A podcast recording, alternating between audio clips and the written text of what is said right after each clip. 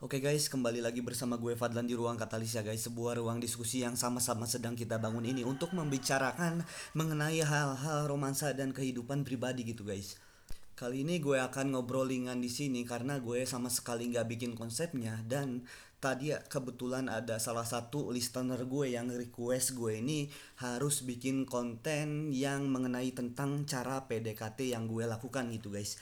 Jadi oke okay lah untuk salah satu caranya mungkin akan gue sebutin di sini itu adalah salah satu pengalaman gue juga. Jadi selain gue nyampein materi untuk kali ini gue juga akan share pengalaman gue mengenai PDKT gue ini ya guys. Jadi untuk kali ini guys gue akan share pengalaman PDKT gue yang berhasilnya ya guys Dan itu salah satu contoh aja nggak usah semua juga Karena kalau semua ya nggak akan cukup waktunya gitu guys Karena gue tuh sekalinya PDKT itu padet banget jadwal gue gitu boy Oke kali ini ya gue akan share salah satu PDKT gue untuk tahun dan waktunya kapan, untuk dengan siapa, untuk di mana lokasi yang gue gunakan sebagai PDKT ini akan gue samarkan karena itu adalah privasi gue sendiri ya guys. Yang penting lu bisa ngambil poin-poin pentingnya di sini aja gitu guys. Lu bisa ngambil cara-cara gue dalam PDKT sama ini orang aja gitu guys. Oke, jadi tanpa lama-lama lagi kita akan langsung masuk ke ceritanya ya guys.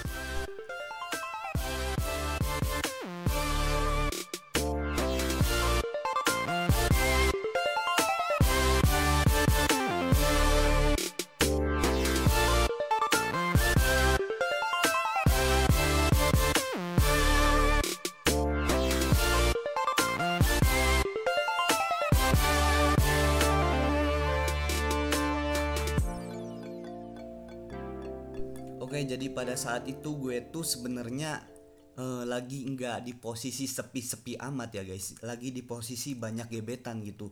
Tapi ini, tapi kembali lagi, mana mungkin seorang pria itu tidak punya kriteria wanita tertentu gitu guys. Jadi gue tuh sebenarnya lagi deket sama satu cewek gitu sama satu wanita cuman ya gue itu cuman menganggap dia teman gitu gue itu cuman menganggap dia sahabat biasa gitu tapi ternyata di ujung-ujungnya nih di ujung-ujungnya setelah gue dapetin yang baru ini dia itu justru suka sama gue gitu. Itu sorry ya gue gue sebelum masuk ke pembahasannya gue curhat dulu gitu boy. Karena karena nih karena kalian pun pada suatu masa pasti akan mengalami hal ini gitu. Pasti kalian akan secara tidak sadar setelah memiliki banyak gebetan itu akan ada salah satu yang nyantol yang nyaman pada kalian. Tapi kalian tidak akan begitu peka terhadap kode-kode uh, yang telah dia berikan gitu. Karena ya pada umumnya lelaki memang kurang peka gitu. Itu sangat amat wajar terjadi pada lelaki. Oke sekarang kita akan langsung mencoba masuk ke pembahasannya ya guys. Mungkin pertama kali pertanyaan yang akan muncul dalam pembahasan ini adalah dari mana asalnya gebetan-gebetan gue itu berasal ya guys. Jadi jujur aja untuk tahun itu, untuk pada masa itu, itu gue mengumpulkan eh, cewek-cewek gue ini, bukan cewek-cewek gue, gebetan-gebetan gue ini dari apa? Dari media sosial gitu guys. Jadi ya jujur aja pada masa-masa itu pun gue belum seberani ini gitu dalam hal PDKT secara langsung dan bagaimana gue memperoleh banyak banget target di sini ya gue juga kurang paham ya. Ya gue hanya melakukan hal-hal yang cowok-cowok lain lakukan gitu. Hal-hal yang temen-temen gue ini juga lakukan gitu. Cuman ya mungkin si wanitanya udah nyaman ngobrol sama gue kali jadinya pada kecantol gitu guys Oh ya satu lagi ingin gue bahas di sini nih bahwa ketika gue mencari target tuh itu gue bener-bener niat gitu guys. Itu gue seperti mendebar jala sangat amat banyak gitu. Dan yang tersaring sama jalannya gue ini ya enggak 100% juga palingan juga di bawah 50% gitu guys. Enggak setengah-setengahnya kok. Gue tuh jadi ketika uh, suka sama seseorang dalam uh, media sosial misalkan itu enggak semuanya juga bisa gue embat gitu enggak semuanya juga bisa gue raih dengan segampang itu enggak gitu itu gue caranya cuman fokus pada yang loyal sama gue aja udah gitu guys dan mungkin satu aturan yang gue terapkan dari dulu sampai sekarang dalam hal gue berPDKT adalah bahwa ketika gue udah lancar chatting, gue pasti wajib untuk ngajak dating. Dan ketika gue ditolak datingnya dua kali aja, untuk alasan apa pun itu gue sangat amat yakin gue harus next target gitu guys. Jadi ketika misalkan pria-pria yang lain mungkin menghabiskan waktu dalam target yang salah, dalam wanita yang salah, maksudnya pada target yang salah ya guys gue itu ketika uh, gak bisa diajak dating sekali dua kali aja udah next target gitu. Jadi itulah yang membedakan gue dan pria-pria lain mungkin. Jadi gue itu lebih cepet recovery-nya gitu.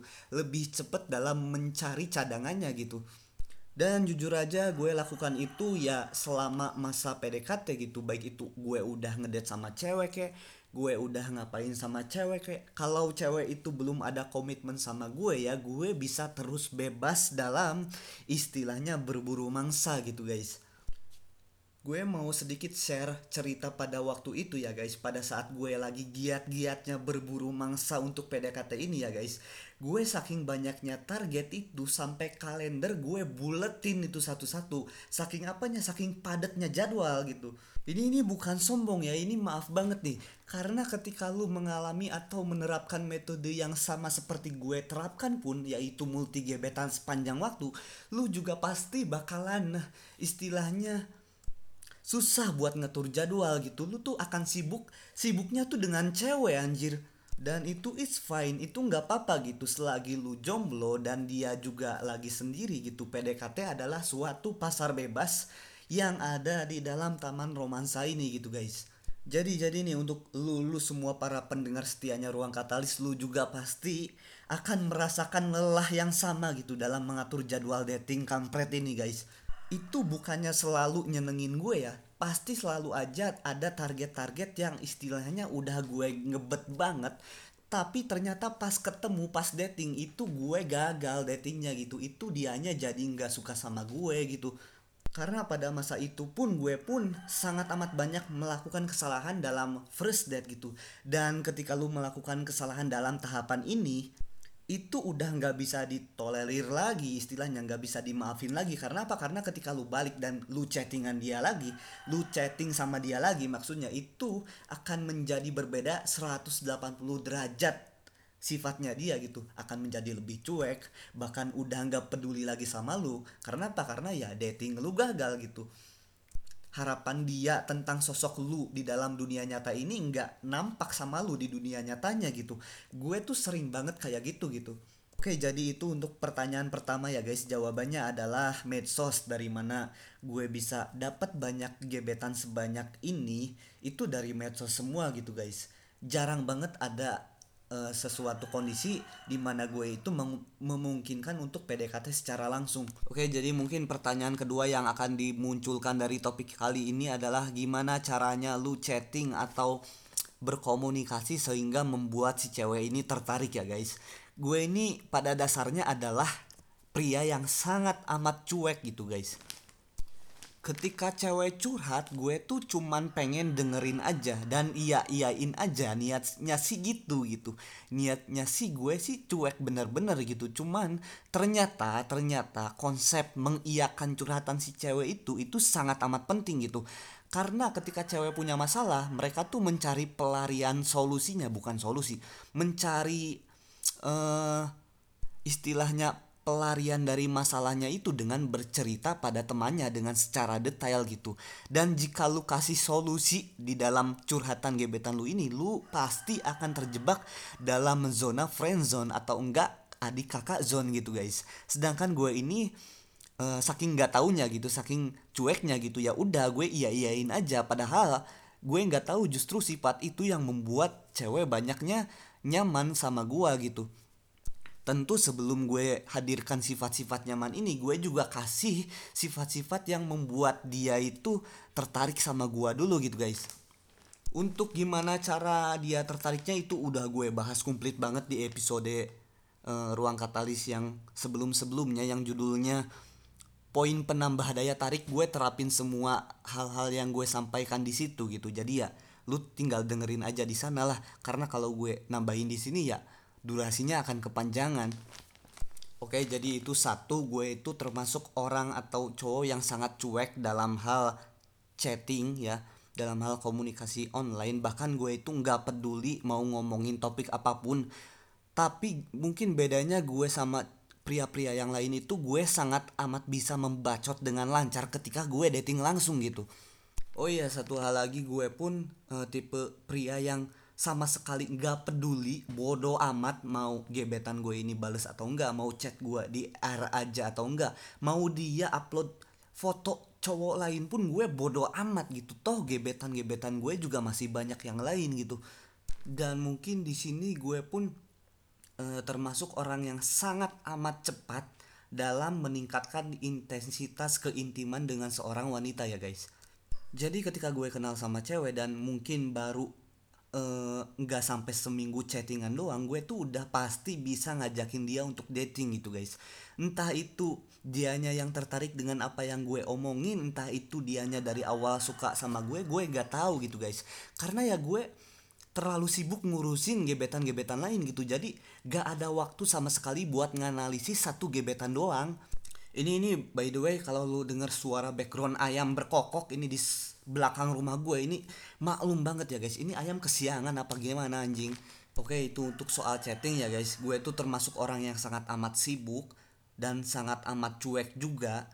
Gak sih dulu gak sibuk-sibuk amat gak kayak sekarang. Cuman dulu tuh emang cueknya minta parah mampus banget cueknya gitu.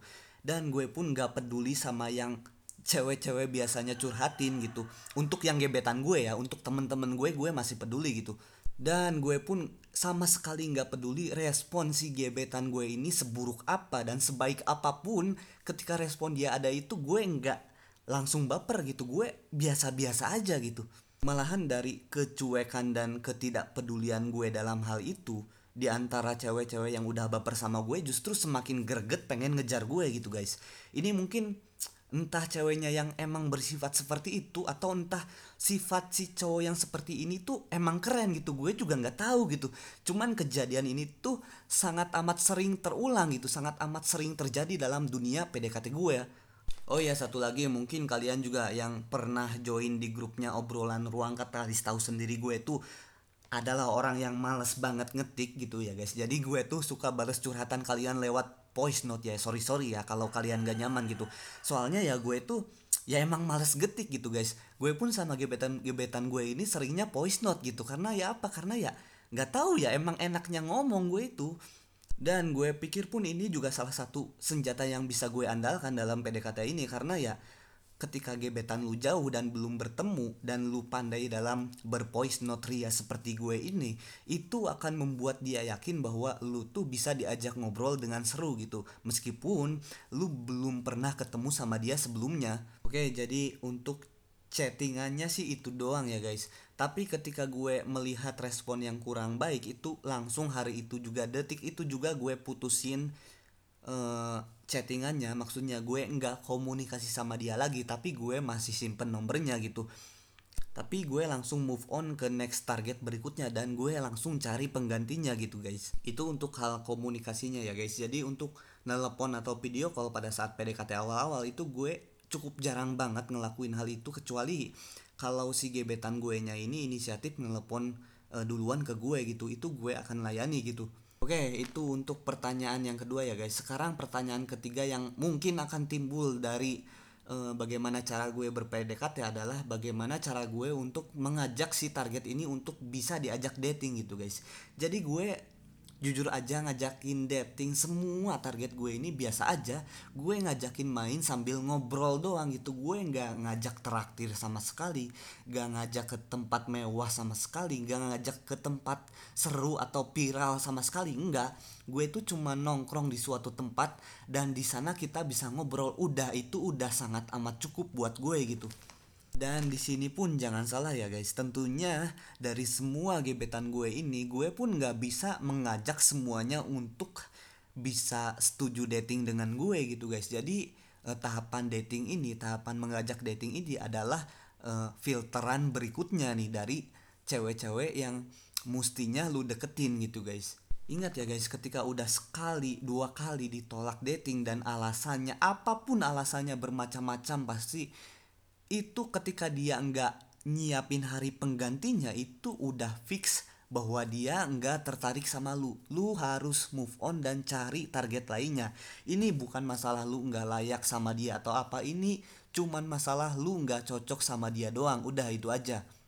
Dan filternya pun akan kembali ada pada saat lu uh, udah berhasil ngajak dia dating gitu jadi ketika lu udah berhasil ngajak cewek yang lu gebet ini dating itu akan menjadi dua tipe gitu si cewek ini. Apakah dia nerima lu ataukah dia akan menjauhi lu dalam segera gitu. Dalam artian lu bukanlah tipe yang dia harapkan gitu. Lu bukanlah tipe yang dia bayangkan ketika lu chattingan sama dia gitu.